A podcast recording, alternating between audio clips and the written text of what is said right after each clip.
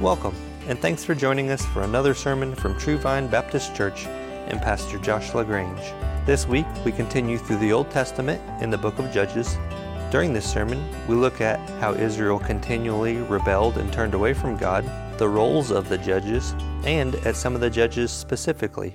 You can join us by turning your Bibles to the book of Judges as Pastor Josh LaGrange delivers his sermon titled Flawed Leaders.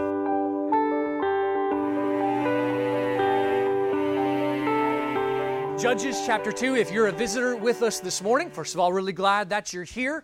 What we're doing is a little bit unusual um, in this series that we're in. Uh, we are taking a trip through the overview of the storyline and theology uh, of the Old Testament, showing those foundations that God laid. And so we're covering a lot of a lot of sections each Sunday. Today, um, it is the goal to cover the entire book of Judges. So, Judges chapter 2. Judges chapter 2. Um, I've still been rejoicing all week just with getting to, getting to see the fruit from last Sunday. Um, getting partaken in the baptisms and things, just so much joy, so much gratitude for what God is doing here. Let us uh, never get arrogant and think that any good that comes here is because of something in us. Something the book of Judges will show us today is God can take some really wicked people and still accomplish his purposes. God is the one who saves, God is the one who works.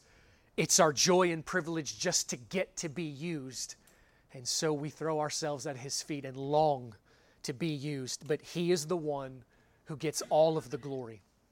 Judges chapter 2, Let's read this together and then, and then I need prayer. So we're going to pray after we read this. Judges 2, beginning in verse 1.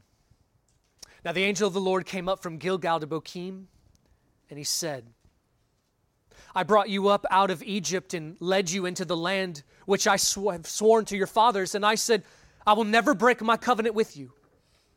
And as for you, you shall make no covenant with the inhabitants of this land. You shall tear down their altars. But you have not obeyed me. What is this you have done? Therefore, I also said, I will not drive them out before you, but they will become as thorns in your sides, and their gods will be a snare to you. When the angel of the Lord spoke these words to all the sons of Israel, the people lifted up their voices and wept. So they named that place Bochim, and there they sacrificed to the Lord. When Joshua had dismissed the people, the sons of Israel went each to his inheritance to possess the land. The people served the Lord all the days of Joshua and all the days of the elders who survived Joshua, who had seen all the great work of the Lord which he had done for Israel. Then Joshua, the son of Nun, the servant of the Lord, died at the age of 110. And they buried him in the territory of his inheritance in Timnath Heres, in the hill country of Ephraim, north of Mount Gaash. All that generation also were gathered to their fathers.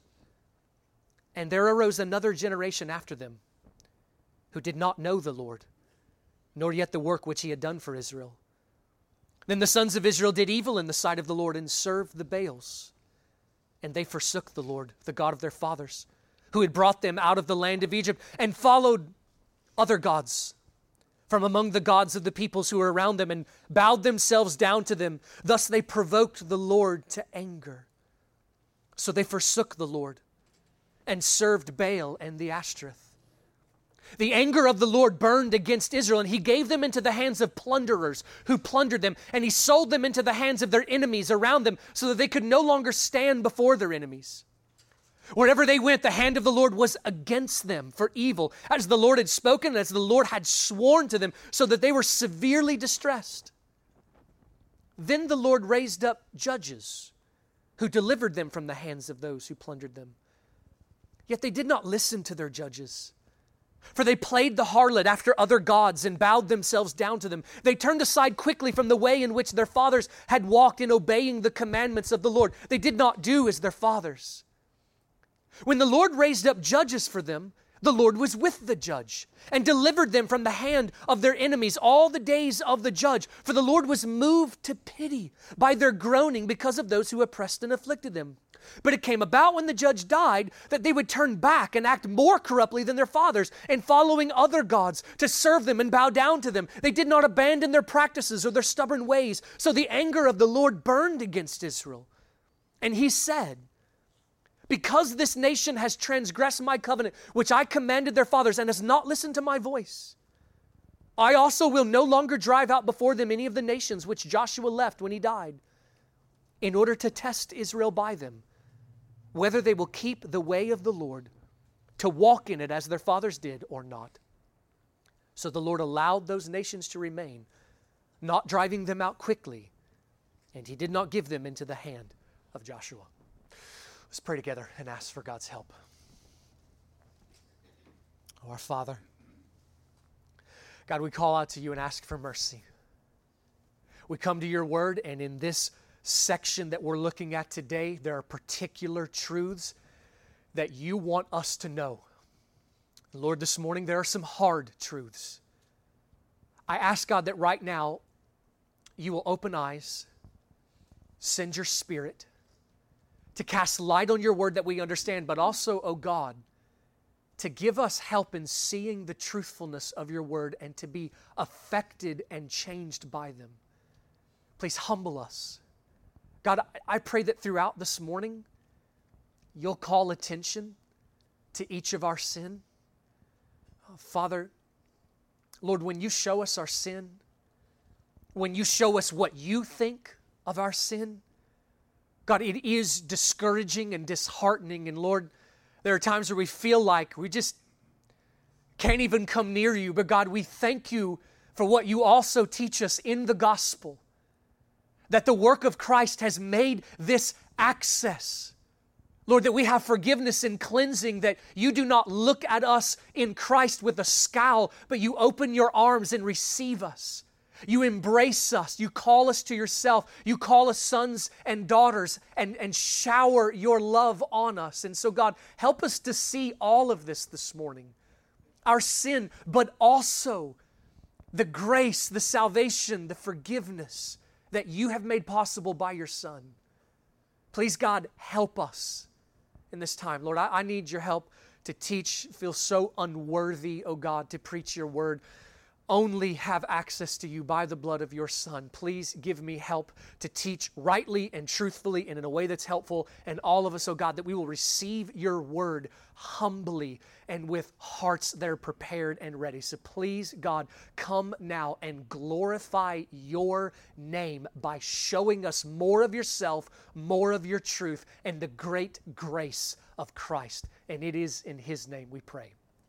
Amen very often in our sermon time, I tell you the beautiful stories of people's conversions, the transformations from darkness to life and from chaos into order and beauty.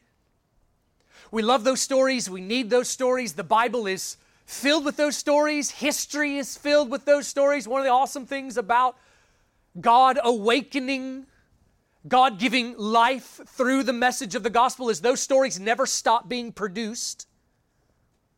The gospel is powerful to open eyes. The gospel is powerful to redeem situations. The gospel is powerful to transform, to change. But it is also another reality of this world that there are stories that go the opposite direction the discouraging stories. No, not of genuinely regenerated Christians leaving Christ. The Bible says that is an impossibility. Uh, First John would say that any who walk away from Christ, walk away from the body of Christ, and, and then leave altogether, what it says is they were never truly in. You know, our difficulty is we can't see the heart as God sees it. All we can see is the fruit of people's lives. But what that means is there are those who were a part of the church family. We counted them as brothers and sisters because it seemed to be the case, but then who, over the course of time, drifted. And as they began to drift, their drifting picked up speed. They began to keep company with those who reject Christ. You know, and of course, the Bible tells us that we are to be engaging with the world, loving and building relationships and caring and sharing the gospel and uh, giving kindness to our neighbors and such. But the Bible also shows this principle walk with the wise and you will be wise, walk with fools and you will become like them.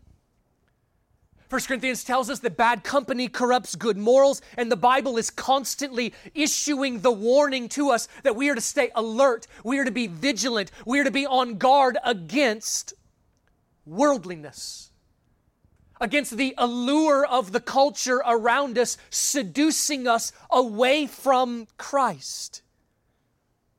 We naturally become like those we spend time with.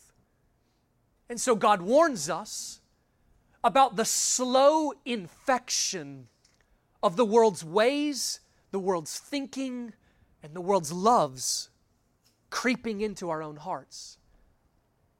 When we come to the book of Judges, we are shown a season in Israel's history where the influence of the world around them swallowed them up and erased their distinctiveness.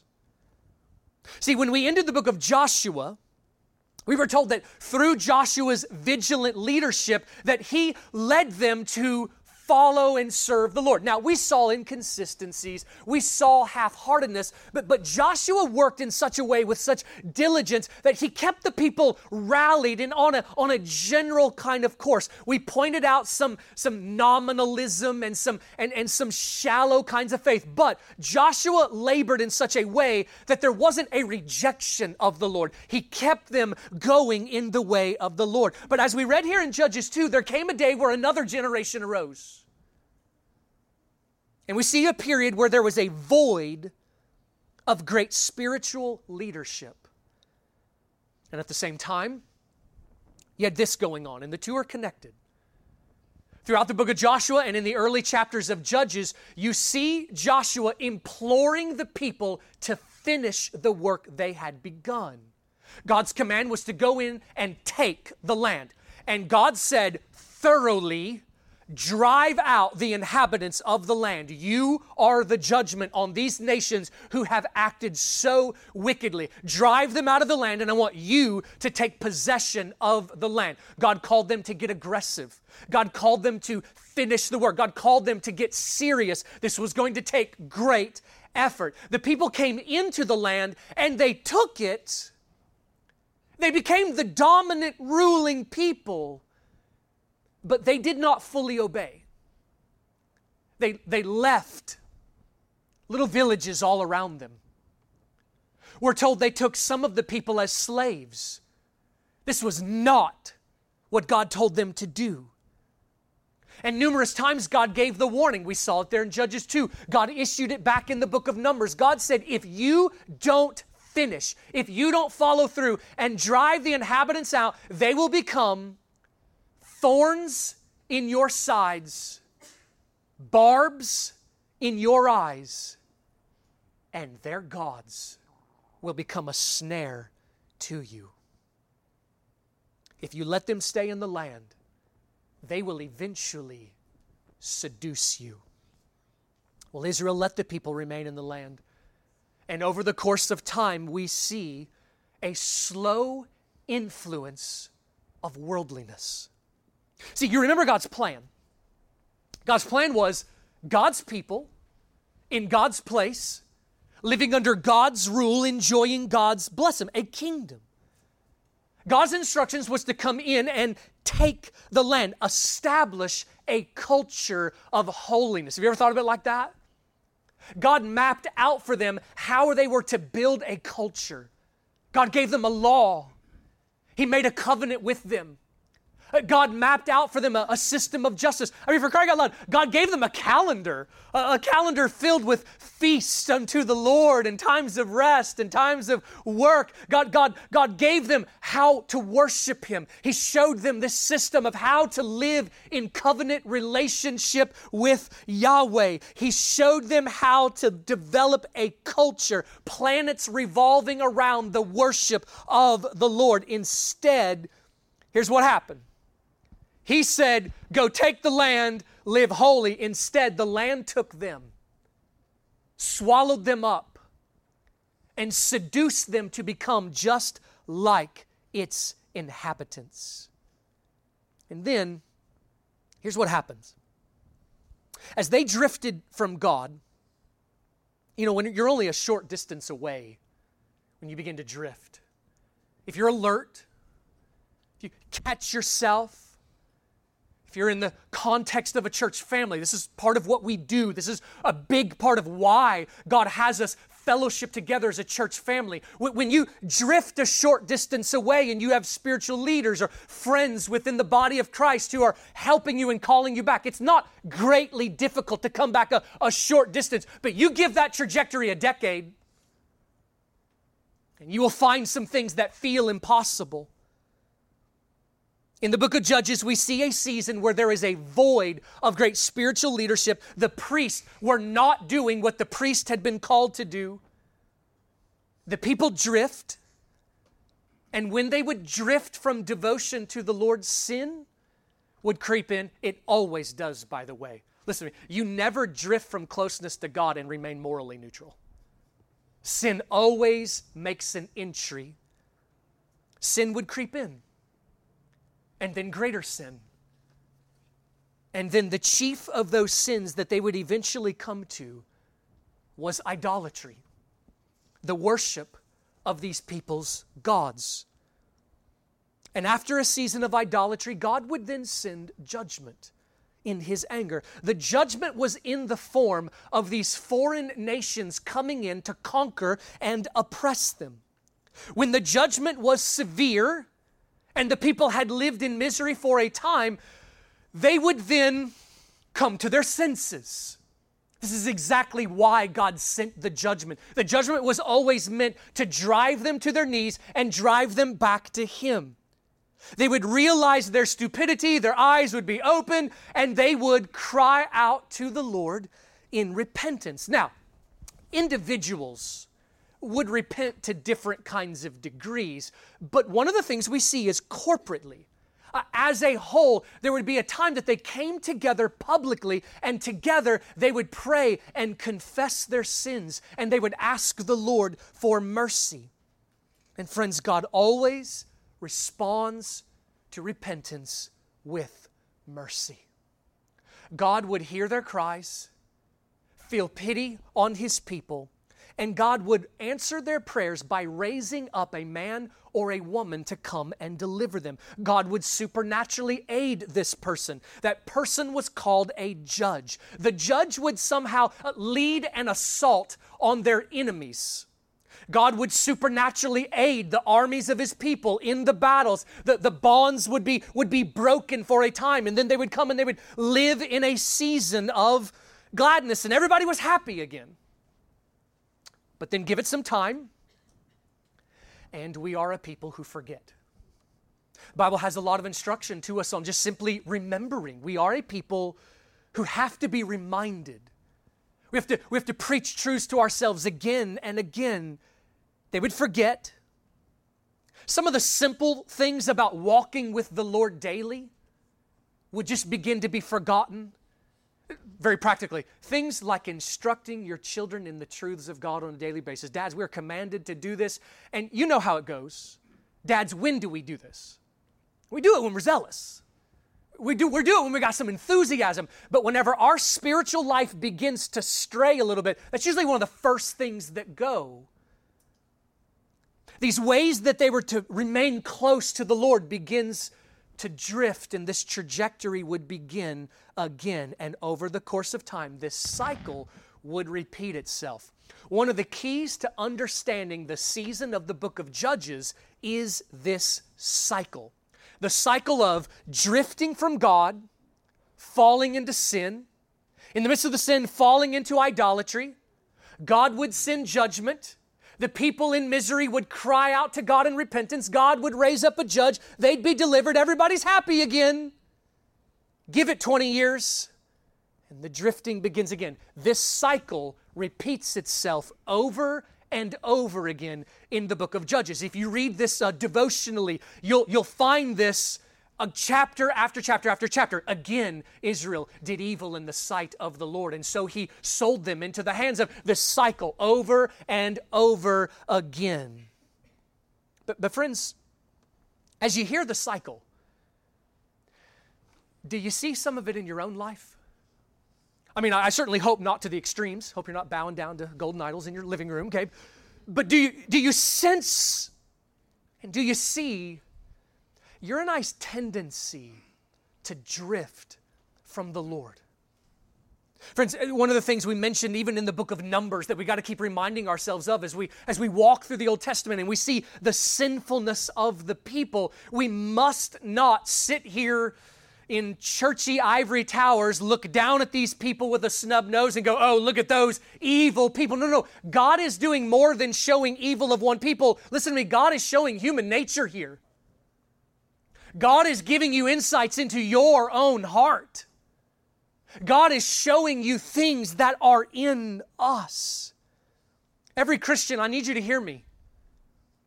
Your heart is still prone to wonder. Whenever you turned to Christ, you were given a new nature. But listen to me, that old nature is not all the way gone yet. You new Christians who have just recently started walking with Christ, we try to explain this to you as part of, you know, coming to Christ and things, but still there can be misunderstandings. Sometimes new believers can come to Christ and think, now everything's going to go awesome. You new Christians, you hear me very, very closely. You are going to have seasons when the glittery pleasures of this world look very enticing and the wonder of your salvation fades. And there are seasons where you are going to have to give great effort to rekindle the fires of worship and zeal. Now, I want you to hear this, though. This is really important. It is not a given, it is not a guarantee that you will drift. I'm so thankful that God gives us the examples that He does. We do see many examples in the Christian world that stand as warnings. I was grieved just a short while ago as I heard of yet another Christian pastor whose books I have read fall into great sin. And every time we hear those stories, there needs to be a, a, punch in the gut, wake up call, calling us, you be careful. But I'm so glad God also gives us the other examples. I'm so glad God also gives us examples of believers who walk closely with Him for the duration of their life and they faithfully serve Him. But I want you to hear this as well. Those who walk with Him for the duration of their lives, they tell us it took everything they had. And they tell us they had to do uncommon things to get those uncommon results. Friends, you're, you're going to have to do what is beyond what is normal if you are going to be faithful. I'm just, I'm just telling you, if you don't implement things like the disciplines of scripture reading and personal worship in your life, you're just not going to make it. Drifting is a real temptation. So listen to me. It is not guaranteed that you will drift, but it is guaranteed that you will be tempted to drift.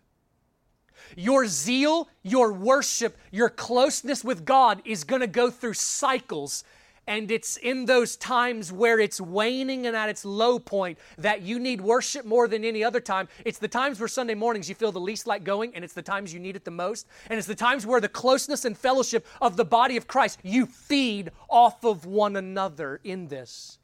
All right, I'm getting off track a little bit here. Judges, the cycle is shown to us repeatedly. And each time there was repentance, God would raise up a judge. Now, we're still kind of in the introductory material. I'm kind of giving you an overview of the whole book in the beginning, and then we're going to get into some of the specific details. But who were these judges? What was their job? What was their, what was their role? Well, you know, in English, when we hear the word judge, we usually think of like legal matters. And there was some of that. We'll get to that. But that's not the main idea with these men and women.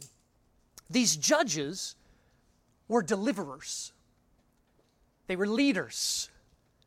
I can even use the, word saviors. We understand not in the sense of eternal salvation, but in an earthly kind of sense, God rose them, raised them up in order to bring a kind of salvation. And listen to me, these imperfect saviors point us to Christ, the righteous Savior.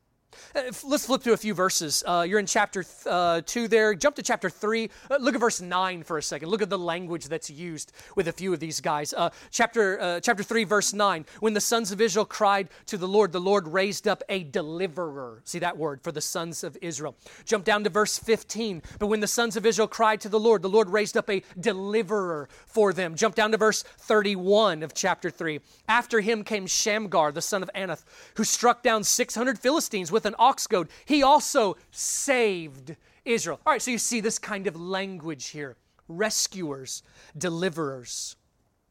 And that language continues throughout the book. But not only were they deliverers in this sense, but these judges were also supposed to be spiritual leaders when you look at chapter 2 again and you look at uh, verse 16 there, we, we read that section 16 to 19 where the Lord raised up judges. The people didn't listen to the judges. There was some general obedience in the life of the judge, but then the judge would die and the people would revert back. There was a sense of spiritual leadership. But listen to me, the judges were not merely leaders trying to produce prosperity, their job was to lead them to trust and obey the Lord.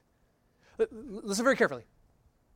The oppression that was going on by the foreign nations was simply the earthly difficulty that was a result of the root problem. The root problem is sin. The root problem is disobedience to God. The judges were not only seeking to deliver the people from the foreign oppression, the judges were seeking to call the people back to God, to spiritually come and be right with God. This is the great work of the universe. I don't care what role you have in life. I don't, I don't care if you, you know, you're a leader who helps people bake pancakes in whatever role you are in. The greatest work you will do is in aiding people spiritually. No matter how menial you think your life's work may be, God has greater purposes for you because you are living amongst immortals all around you. You have never met a mere mortal in your whole life. Every person you interact with is going to go on forever and ever and ever, and that means the condition of the soul is of infinite significance. So these judges, they were to deliver the people physically, but much more important, they were to bring the people back to God. Some of the judges did that. And others, like the sex addicted Samson, not so much.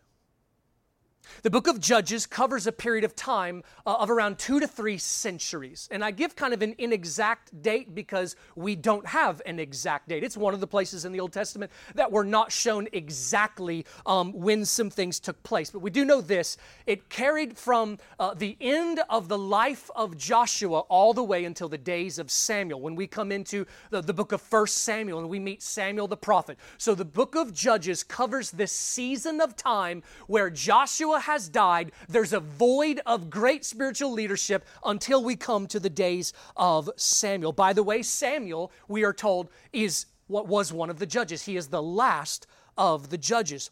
But the book of Judges itself tells us about 12 of these judges. A lot of times it's broken up with uh, six major judges and six minor judges. We believe that there were more, but in kind of an overview way, we're shown 12 of them. Maybe one last thing that I want to tell you before we get into some of the specific examples is this, and it's just because I love this kind of thing. Judges has been called by scholars a literary masterpiece.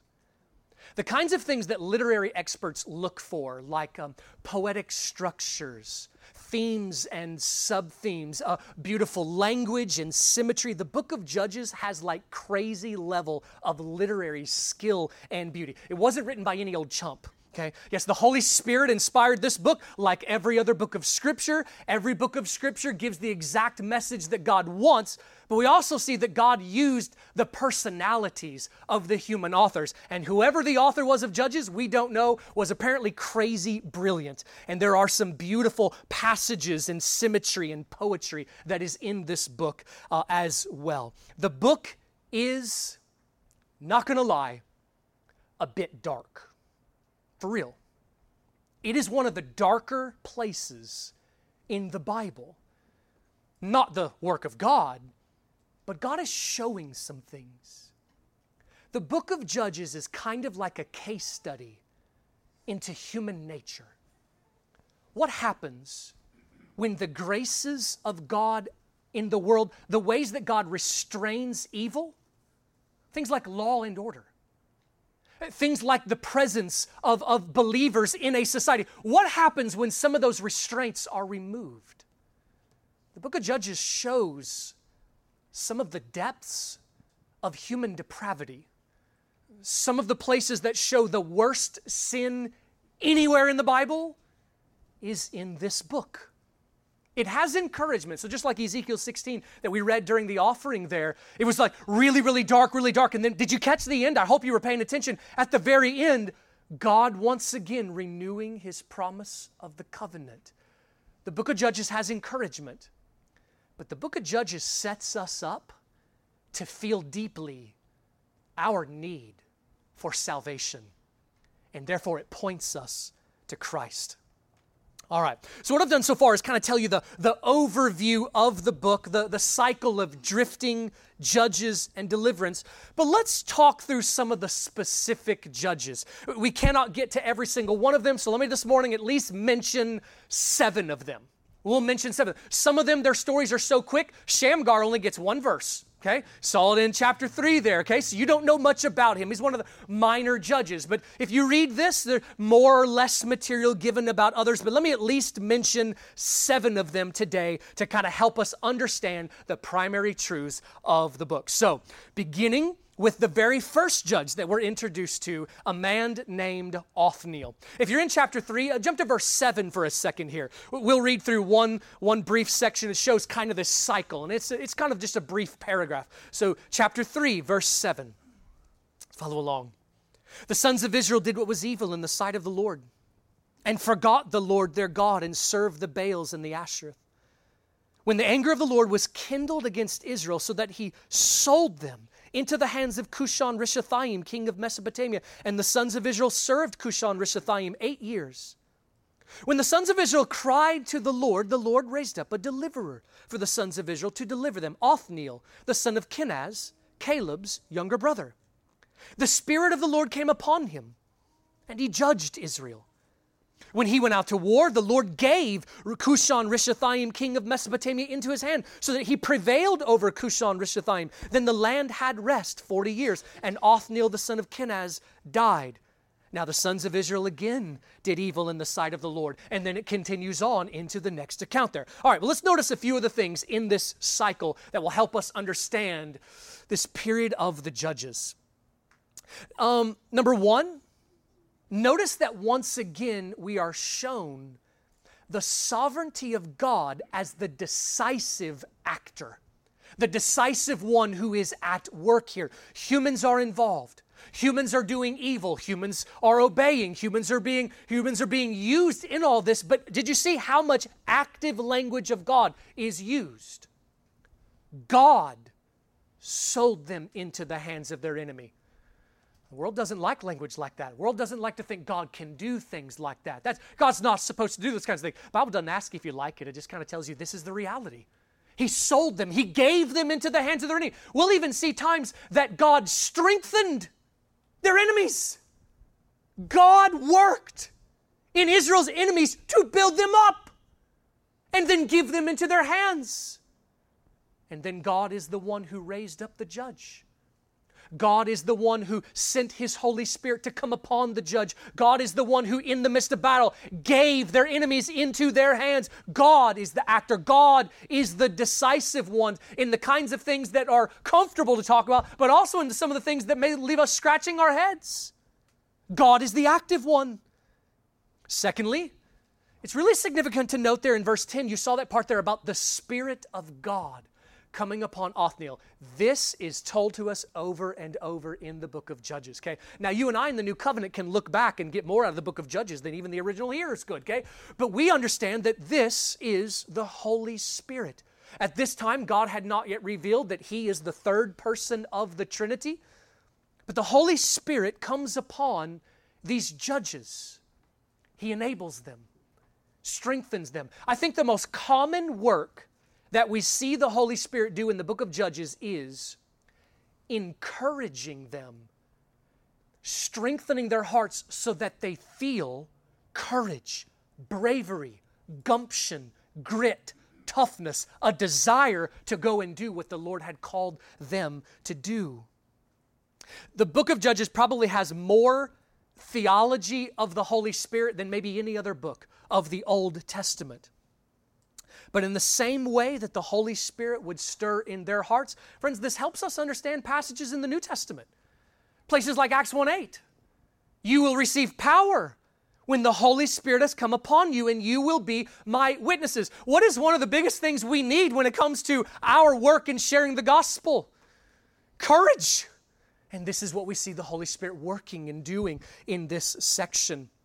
We also see sometimes, you know, where, uh, where similar like when, when the lion charged Samson in this book and Samson was filled with the Holy Spirit, you know, what, what happened there? Well, you know, Samson didn't think, ooh, I, I feel the sweet, sweet presence of the Holy Spirit. This is nice, okay? No, no. What does he feel? Rage, okay? Valor, courage, and he rushes forward and rips a lion to shreds, okay? There's your motivation in the gospel, okay? This is what God works for us. But we see that God is at work in Othniel. We're not told a lot of the details. He goes to war against his enemy, and the Lord gave his enemies into his hands. Meaning, friends, very practically, God was working in the midst of the battle. God was making his people more skilled when they swung a sword or fired an arrow. God was weakening their enemy as they went to battle. We see times like in the Gideon account where God sent a terror, a dread into the hearts of their enemies. God works in such a way that the outcome is exactly what He wants. And then we're just simply told the land had rest for 40 years and Othniel died. God saved his people by raising up a deliverer. Also in chapter 3, we have the account of Ehud, which is many eight year old boys' favorite Bible story. And if you don't know why, you should read it this afternoon. We don't have time to cover it today. Chapter 4 brings us to the account of Deborah. Deborah's ministry is significant uh, for several reasons. Let, us read a little portion of that one. Uh, chapter 4, let's read the first seven verses there and see kind of the introduction of Deborah's ministry. Beginning in verse 1 Then the sons of Israel again did evil in the sight of the Lord after Ehud died. And the Lord sold them into the hand of Jabin, king of Canaan, who reigned in Hazor, and the commander of his army was Sisera, who lived in Harosheth Hagoyim. The sons of Israel cried to the Lord. For he had 900 iron chariots, and he oppressed the sons of Israel severely for 20 years. Now, Deborah, a prophetess, the wife of Lapidoth, was judging Israel at that time. She used to sit under the palm tree of Deborah between Ramah and Bethel in the hill country of Ephraim, and the sons of Israel came up to her for judgment. Now she sent and summoned Barak the son of Abinoam from Kadesh Naphtali and said to him, Behold, the Lord, the God of Israel, has commanded Go and march to Mount Tabor and take with you 10,000 men from the sons of Naphtali and from the sons of Zebulun. I will draw out to you Sisera, the commander of Jabin's army, with his chariots and with his many troops to the river Kishon, and I will give him into your hand. The rest of the chapter then goes on to describe the battle and what took place, peculiar ways that God brought about the victory there. What are the reasons why Deborah's account is significant? um, is because she is a woman. She's the only female judge that were shown. Now, we know there were more judges, so maybe there were other female judges, but this is the only one we're told about. I think that's, there's some significance here for this. You know, it's sometimes a misunderstanding that can be had that because the Bible teaches complementarianism, and it's okay, big word that just means God has created men and women differently. God has created husbands and wives to complement one another, for us to fit together with strengths and weaknesses and roles. Know, the Bible teaches things like that the husband is the, the head of the family, and within the church, God has instructed that the, the pastors of the church are to be men. Sometimes there can be the misunderstanding because of that, that therefore ladies should not be in any kind of leadership role. But I think the Bible would disagree with that. Deborah fulfills a leadership role here. She was a prophetess, meaning that the Lord would speak to her in visions and then she would then communicate this to the nation. We're also told that she was judging Israel. Here we get a little bit more insight into some of that legal part of what it meant to be a judge. She would be available, and folks from the nation would come to her with matters of disputes questions of justice, uh, counsel, and things. And she was gifted by God with wisdom and insight, and she would hear their cases and give counsel from the Lord. She had a spiritual leadership position. And in that role, the Lord told her to contact this man named Barak and tell him that God was calling him to gather an army and lead them against the enemy. And then we see in chapter 5, excuse me, in the rest of chapter 4, the victory. Something really beautiful is in chapter 5, by the way. In the same way that God inspired David to write psalms, which were beautiful songs of worship inspired by the Holy Spirit, God stirs Deborah and Barak to write one of these songs of worship. And then one last thing that I think is significant about Deborah's work. She never wielded a sword. She did not she did not deliver the people by going into battle herself. She was used of God to inspire, to rally a leader and an army to go into war and to give counsel. God used different gifts, and different strengths in order to accomplish his purposes. Well, when you come to chapter 6, you come to another one of the famous sections of the book of Judges. Chapter 6 shows us the account of Gideon. We meet this timid, fearful, weak, least of his clan, least of his family man, hiding out in the dark from the Midianites. We're told this was a season where the Israelites were hiding in caves and out in bushes of the field because the oppression of the Midianites was so severe. God appears to Gideon, calls him into service, calls him a mighty warrior. Gideon spends a season of time doubting God, making God prove himself to Gideon in a way. And we see some grace that God gives to Gideon and gently encouraging him to get him ready for the work. But you probably remember the bulk of the story there. Through a series of events, Gideon has an army of only 300. They're going to face an army of what was possibly in the hundreds of thousands of Midianites and Amalekites who had joined together. Gideon is told to lead these 300 men into battle. But we're shown that God did a number of things to turn the tide. God put a dread of the Israelites and even a dread of Gideon himself into the hearts of the Midianites. There, on the night of battle, God sent Gideon down even into the camp, and, and God let Gideon hear a Midianite soldier talking about his fear of Gideon. God encouraged him. God gave Gideon the battle plans. It would be something uncanny, kind of like we saw with Joshua at Jericho. The battle plan was Gideon and his 300 men were to surround the Midianite camp all around, carrying in their right hand a trumpet, in their left hand a torch with a clay pot or pitcher on top of the torch, hiding its light.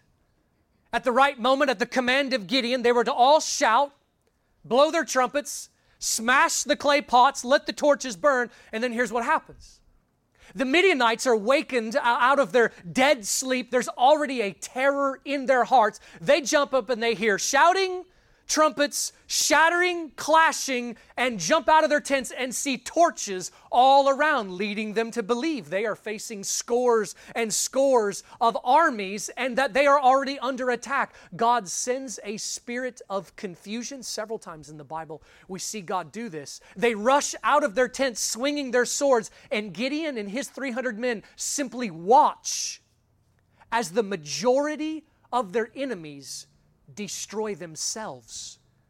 And then Gideon sends for more Israelites, and they come in and finish the work. Once again, God delivered his people. Once again, there was a season of rest. Once again, a short time later, Israel drifted. Now, the next way that Israel drifted is actually kind of ironic. You know, God worked in the weak Gideon in such a way that nobody should have seen Gideon as awesome. Okay? The problem is they did. And kind of the chief of the Gideon fans was Gideon himself. Gideon really felt high and lofty after all these things took place. Gideon went on to become wealthy. Gideon went on to be revered. Gideon went on to become kind of like a king. Never given that official title, but we actually meet Gideon's son next. His son's name? Abimelech, which in Hebrew means, My dad is king. This is the name Gideon gave his son. Gideon made for himself an ephod. Now, an ephod was a, a, a, garment worn by the priest. It was supposed to be reserved for the priest to set them apart with some distinctiveness. Gideon makes himself one walks around in glory and glimmer, you know, kind of kiss the ring sort of thing there. And actually, what happened is Israel, after Gideon died, takes that ephod and worships it. They turn it into a god, kind of like a relic. So you, have seen those scenarios where there, there are some of those, it still goes on today, who believe that these religious relics, that if you stare at them or you, or you get to touch them, that somehow you get good luck or blessing. The Catholic Church actually used to charge people to get to come in and stare at a relic and then gave them a piece of paper of how many years off purgatory they just got for looking at the relic. The same kind of thing was done here with Gideon's ephod, a superstitious, idolatrous kind of thing. And friends, once again, what I do want you to see here is this is not just the Bible saying, oh, those wicked people. This is the Bible showing something about human nature we have a hair trigger towards idolatry. When we are not careful, we will slip into idolatry as easily as anything.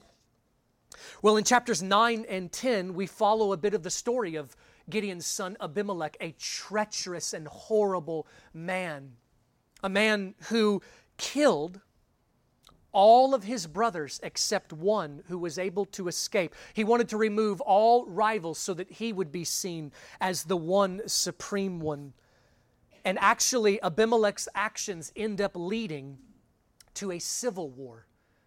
You know, we've seen Israel at war with foreign armies, and now we see this the idolatry and the sin has led Israel to come to war with herself. The treachery of idolatry has created such a chaos that she goes to war with herself. Chapters 11 and 12 tell us the tragic story of Jephthah, another very flawed man risen up by God to judge. Jack, Je- Jephthah, in a strange kind of event, actually ends up offering his daughter up as a sacrifice to God.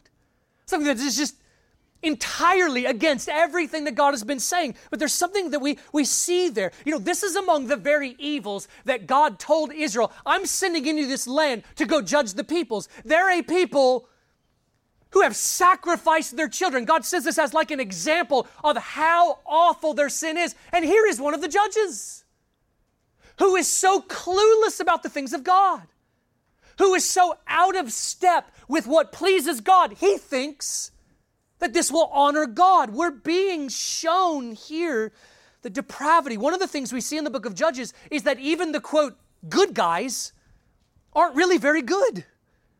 It's one of the themes of the book. God uses flawed, weak, sinful men and women to accomplish his purposes. Have you ever heard anyone say, you know, we got, we got a lot of Christian cliches that just need to die. Have you ever heard someone say, if you aren't totally devoted to the Lord, He just can't use you? Book of Judges has another message. The book of Judges shows very flawed men and women still being used of God. Now, by no means here the pastor encouraging you to just sin it up. No, this is not license for you to go do as you please because someone may argue, and people sometimes start to play games with their own heads and think they've outsmarted God, okay? Sometimes people will say things like, well, you know, it doesn't matter what I do, the will of the Lord will be done. Well, yeah, but it ain't to go well for you. Yes, God's will, He's to accomplish His purposes. You can't thwart that. But isn't it better to do the will of God as a faithful servant rather than like a Judas? we see God accomplishing his purposes through even flawed men and women. But do take this encouragement. No matter where you are this morning, you're not too far drifted. You are not too unclean to begin serving the Lord even now. He offers forgiveness and mercy. By all means, run to Christ.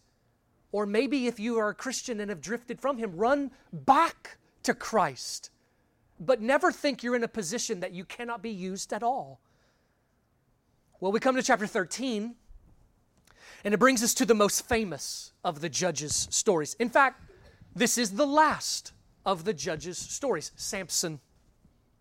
The Samson narrative. Of course, there's enough here to spend weeks on, but you probably know most of it. Samson was set apart by God from the womb to be a Nazarite, meaning uh, there was a special vow that God had given that some people could take part in. It had certain restrictions while you were under this vow. If you want to read about that, you can read in Numbers chapter 6. One of the elements of this Nazarite vow is that uh, the, the worshiper was not to cut their hair while they were under that vow. That may seem odd to you. Read number 6, they'll give some explanation there. Samson was supposed to live as a Nazarite for his life. This is the way he was supposed to serve the Lord. But Samson grew up and did not love the Lord. He did not obey the Lord. Samson fell in love with a Philistine woman. Now, something God had forbidden. Now, listen so that there's not misunderstanding. Not for any reason because of anything to do with uh, interracial marriage, okay?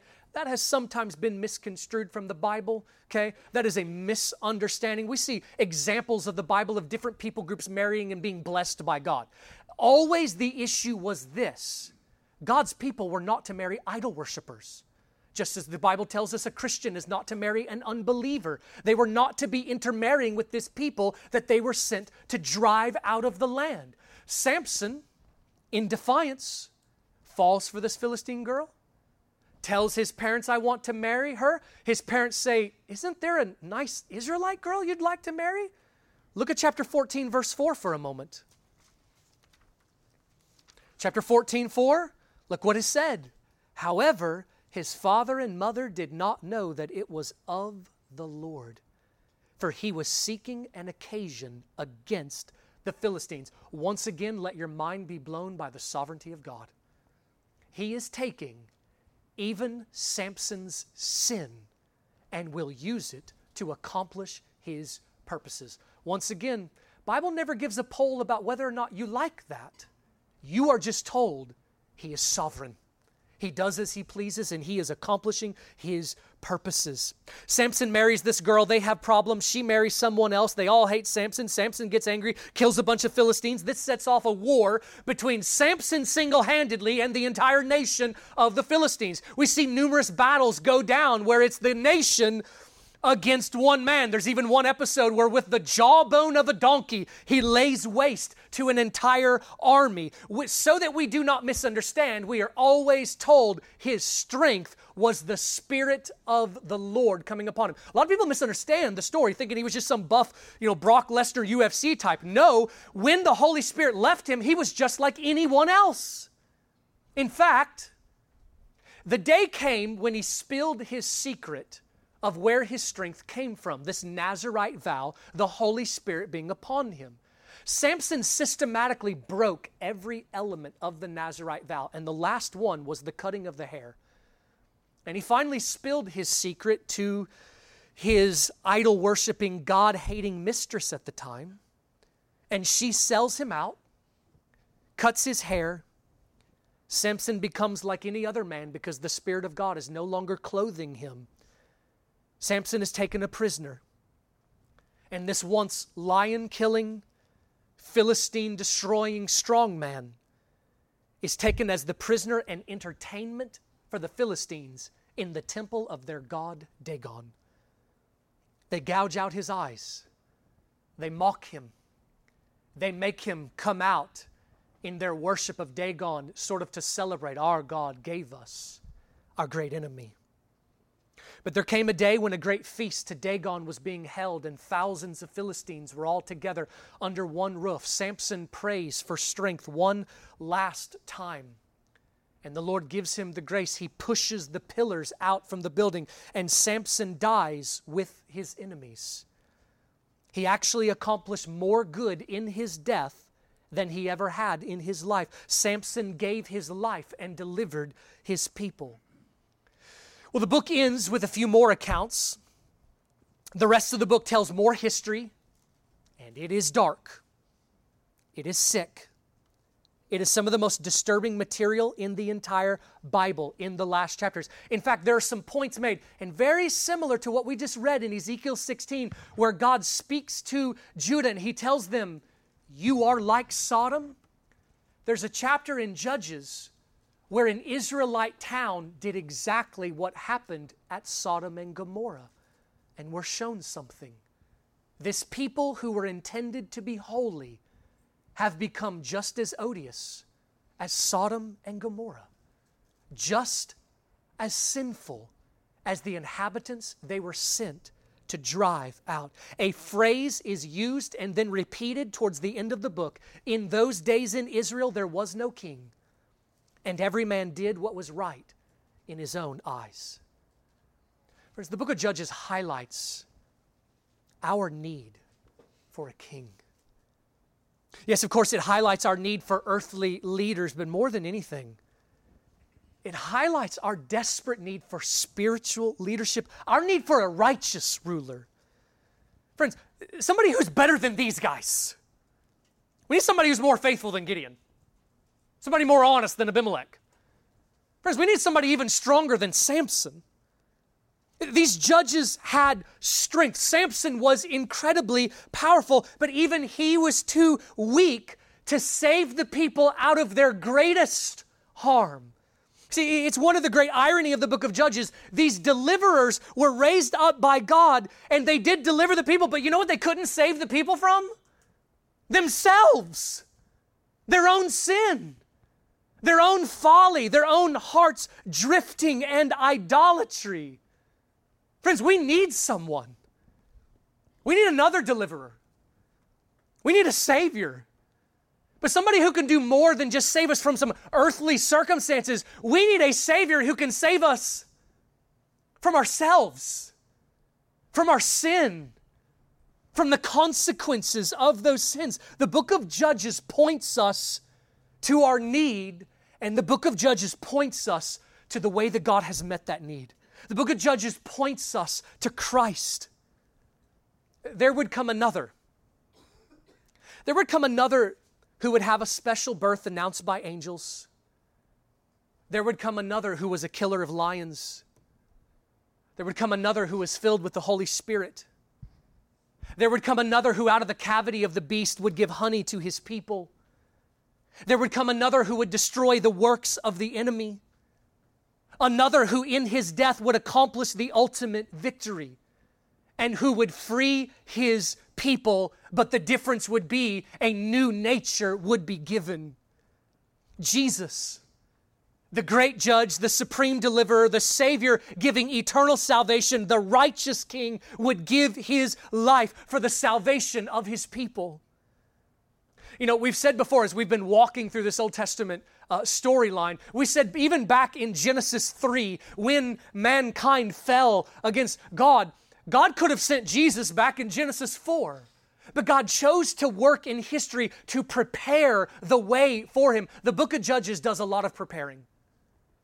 The book of Judges shows a lot of our need that we feel and comprehend the depths of our sin and you don't really know true human nature until you see what we are really like when the graces and restraints of God are removed.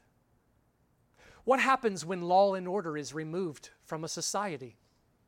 Do you remember Hurricane Katrina? What happens when some of those ways that God works in the world we are told he restrains evil. What happens when some of them are removed? You begin to see real human nature. The book of Judges shows us a dark season that is a case study in real human nature. We are a people who need deliverance.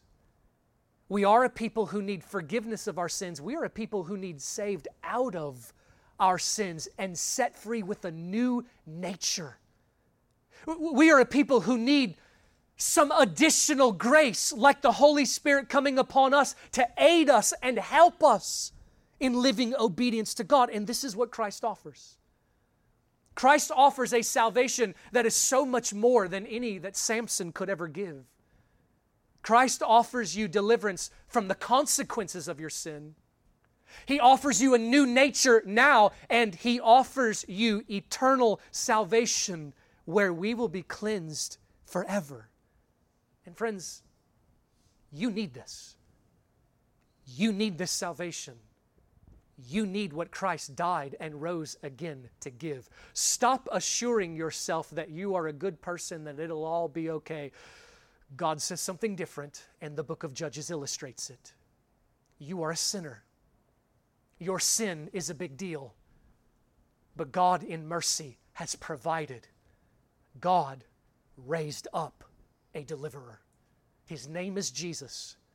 And when you turn from your sins and trust in Him, calling out to Him, asking that He would save you, you get the benefits of what Christ died and rose to give.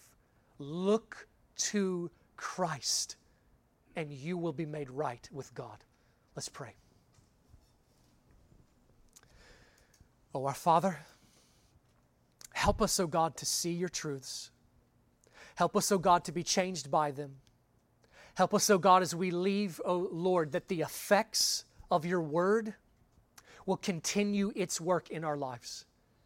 Bless the sons and daughters who are in this room, that you will build us up and grow us. And Lord, any in the room who has not yet turned from their sins and trusted in Christ to be saved, Lord, I pray that you will impress upon them their need. They will see this is not merely some denominational thing, this is what you have said in your word. Lord, we love you and we thank you. Please give us your blessing as we leave. We ask this in Christ's name. Amen. God bless you.